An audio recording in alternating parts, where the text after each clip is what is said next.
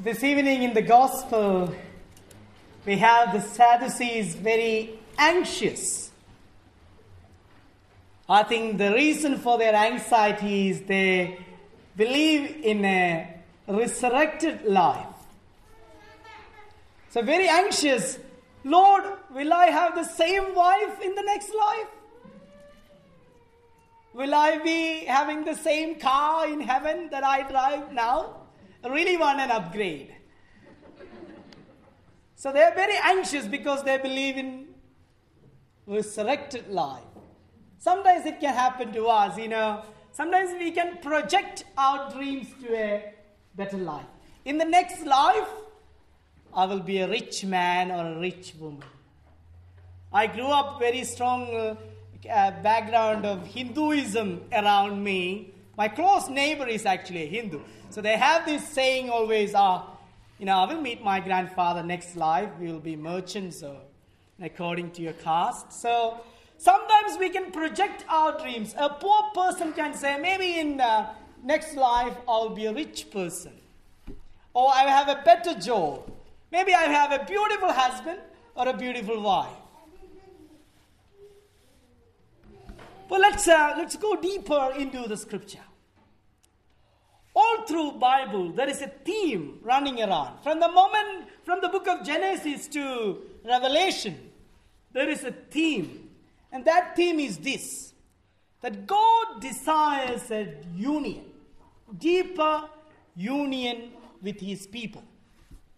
We say the treasure of the church is his, the poor. The treasure of God is his people.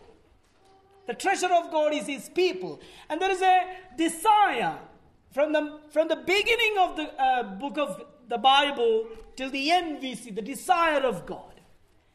There is a particular word that I really like in the Bible. It's called kauda. I think I have shared this with you before. Kauda.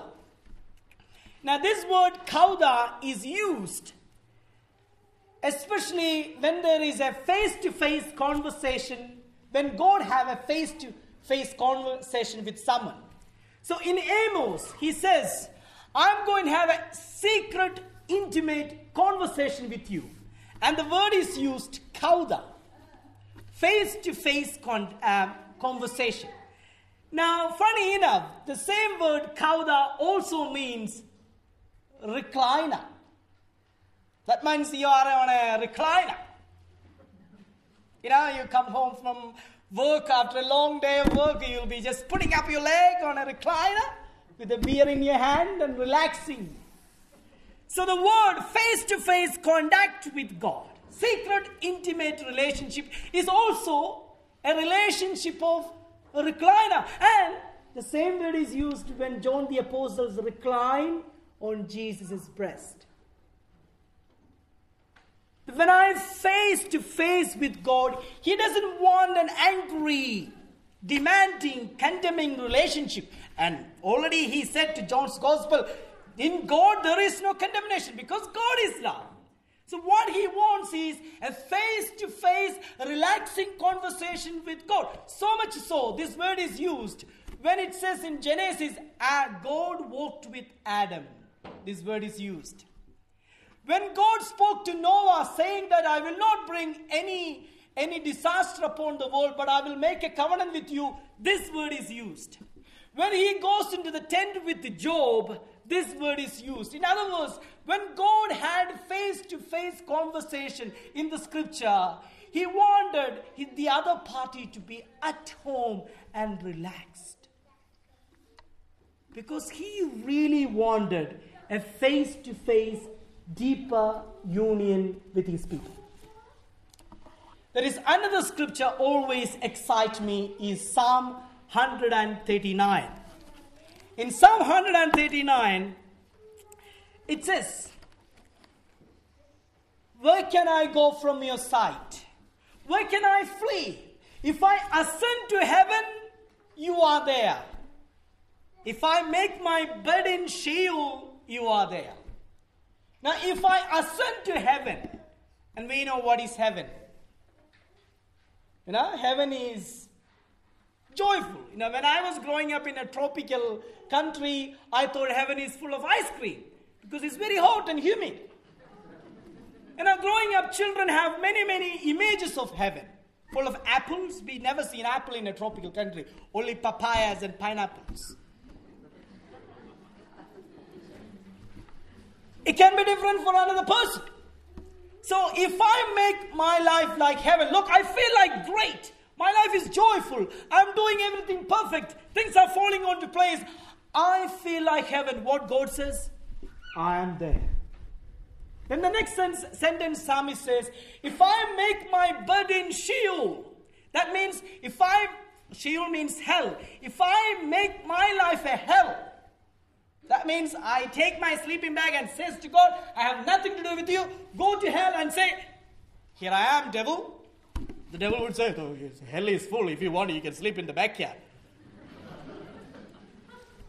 if I make my life hell, I make a choice that I don't want anything to do with God, I don't want to do anything with love or goodness. I am making my bed, I am making my bed in hell. Psalmist says, God is there. And what is the reason, he says? Why? He continued to say, For it was I who formed you, your inward parts. It was you who formed my inward parts. You knit me together in my mother's womb. That is why Jeremiah said, A woman can forget his can a woman forget her child? Even if she forgets, I will not forget you. This is the desire of God to be in union with you. He wanted to have a kauda, a face to face reclining relationship. He wants us, you and me, to recline on his chest. He will be with us when we feel like heaven. He will be with us when we feel like hell. Because how can a woman forget her child? Even when the child is not doing the great things. God treats us. God treats us as sons and daughters.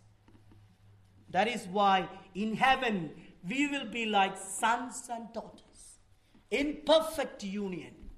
And what has He left to understand? There is the eternity of union. And He left us this beautiful sign of Eucharist. If there is no Eucharist, I wouldn't believe necessarily in eternity. I wouldn't believe in a Trinitarian communion theology of the church. Why Eucharist is so integral to our life? Because in Eucharist we see union, the desire of God who comes into us all the time. He gathers everyone. Look at us. People from different colors and races I met a girl in uh, Cape York, Weipa. She came down to uh, Cairns for a retreat. And then I met her sister. She gave me a number of her sister who lives in Canberra, and she's here tonight. See how many races we are here. So many people are gathered here from different nationalities. God gathers, and the first thing we do at this Mass is Name of the Father, Son, and Holy Spirit, let us acknowledge our sins. Because when God gathers, He wants us to know that we are in love. We are home. That is why we bless ourselves. Homecoming. No one is contempt. God is love. When He gathers, He wants us to feel that we are loved. So, our way of making us feel that we are loved is acknowledging that God forgives. Some people say we start the Mass with negative tone. No! God doesn't need our apology, but we need to remind us about His forgiveness. He gathers us, He welcomes us. And when He welcomes us, what does He do? He shares story to us. Stories of life, stories of mercy, stories that challenges us. He reads it from us to us, from His life. And when he shares the story, what does he do? He takes himself, he breaks it open and says, There is room inside of me. Don't wait outside, come in. And then we have the communion. We receive fullness of communion with him. And when we have the communion with him, we can share with others. In other words, say, we have a culture not the Indian culture, not the Australian culture, not the secular culture. We have a culture of Eucharist.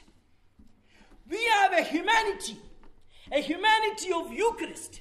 Catholic Christians have the culture of Eucharist. That means we know how to gather, we know how to share stories, we know how to break, we know how to be in communion. Because what we do every single Sunday or every day on this altar is school of love. We are learning how to love. How do we love? We have to gather. And when we have to gather, we have to forgive. If I need a face to face conversation with my fellow brother, I may have difficulties with my brothers in my house. But then I come into their presence with a forgiveness attitude. The moment there is a gathering, if I walk away, there is a brotherhood without me. So when even if there is disparities and dissimilarities, I walk in with a presence of forgiveness. So there is a brotherhood. Then I will tell them my stories, how my day was. What did I do during the day? We sit together and share stories. Then, when I share my story and break my heart and being vulnerable, their hearts also break. There is intimacy. The brothers pray for me, support me, congratulate me. And in that communion, I get the energy to do more. In that communion, I feel, yes, I can be a priest and a religious more than enough. That is in families too. Husband when he finds that gathering ability, when he forgives, there is a presence for his wife and the children. And when they sit together, then there is sharing because it is a gathering of forgiveness and mercy. When there is sharing, there is intimacy, there is vulnerability, and there is a deeper communion between husband and wife, father and son, mother and the daughter. There is the family. In that communion, there is service. There is loving one another. Why it all? It's all because of the Eucharist. If Eucharist hasn't changed us, 31 years I am. And maybe your ages are different. If Eucharist hasn't changed our culture, then what we celebrate is here is just ritual. This Eucharist has to mold us up. It has to create it has to create a new human being, a being, a human person who believes in gathering, a human person who shares, a human person who desires communion so that he can love one another. And our culture is the culture of Eucharist. And Jesus said, eternal Passover. He did not say eternal one on one catch up eternal walking with me in heaven. He said eternal Passover, which means this is going to happen in heaven. Eternal Passover. So, Eucharist makes us think that what we do in science here, one day we will experience face to face. Yes, there is heaven. Yes, there is union. And how do we go there? By learning how to love, how to share from this place. But there is a challenge. The challenge is this. If we want to be people of Eucharistic culture, we have to break. Because the one thing that attacks or one thing that blocks being Eucharistic people is our self, selfishness. We have to break. And in love, there is pain. Without pain, there is no love. You say you love, you don't feel the pain. You're not loving. You are rather loving yourself. I remember my mother got Parkinson and she had two strokes. She got one side bit paralyzed and plus, you know, less movements. And I was very upset. Now I met her after three years and she comes home, comes to me like that. And I said, Oh, mom, it was not like you when I left three years ago. You know, I said, Look, if at all I have the gift of healing, first person, you will be healed put my hands on her head. And she said, Bonnie, you can pray, but I'm happy.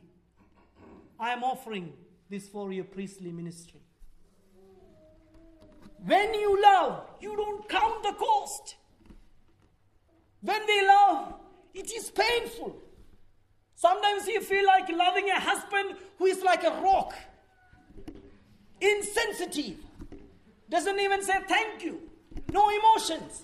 A man only believes in facts, no fictions, no spices to his life. He's not an Indian, probably.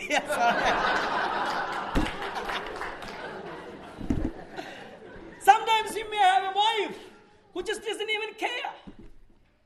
Sometimes you think, I am pouring my life out for my children. I'm giving and giving and giving, and I'm getting tired. Well, love is giving, love is tiring, love is breaking it open. Other than that, otherwise, a new life will not come out of it. It is because Christ breaks every single time that we can enter into communion with Him. What if, if Christ never broken himself? What if Christ never walked up to this cross? We will never have communion. We will never have space in his heart.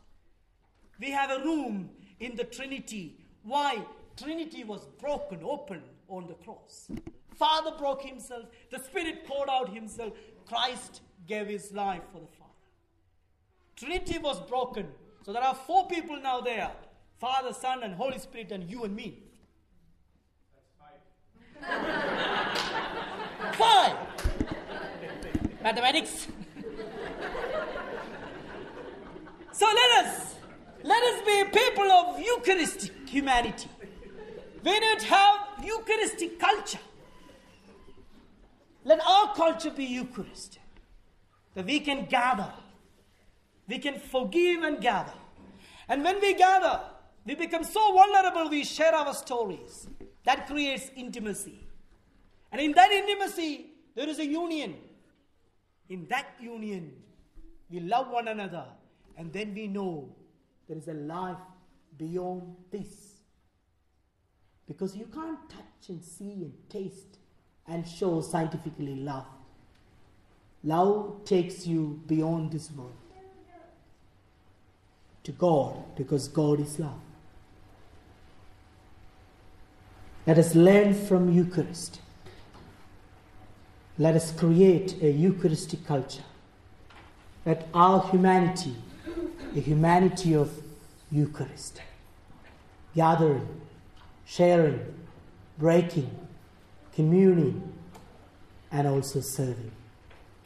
Then we will see heaven on earth. Amen. Amen.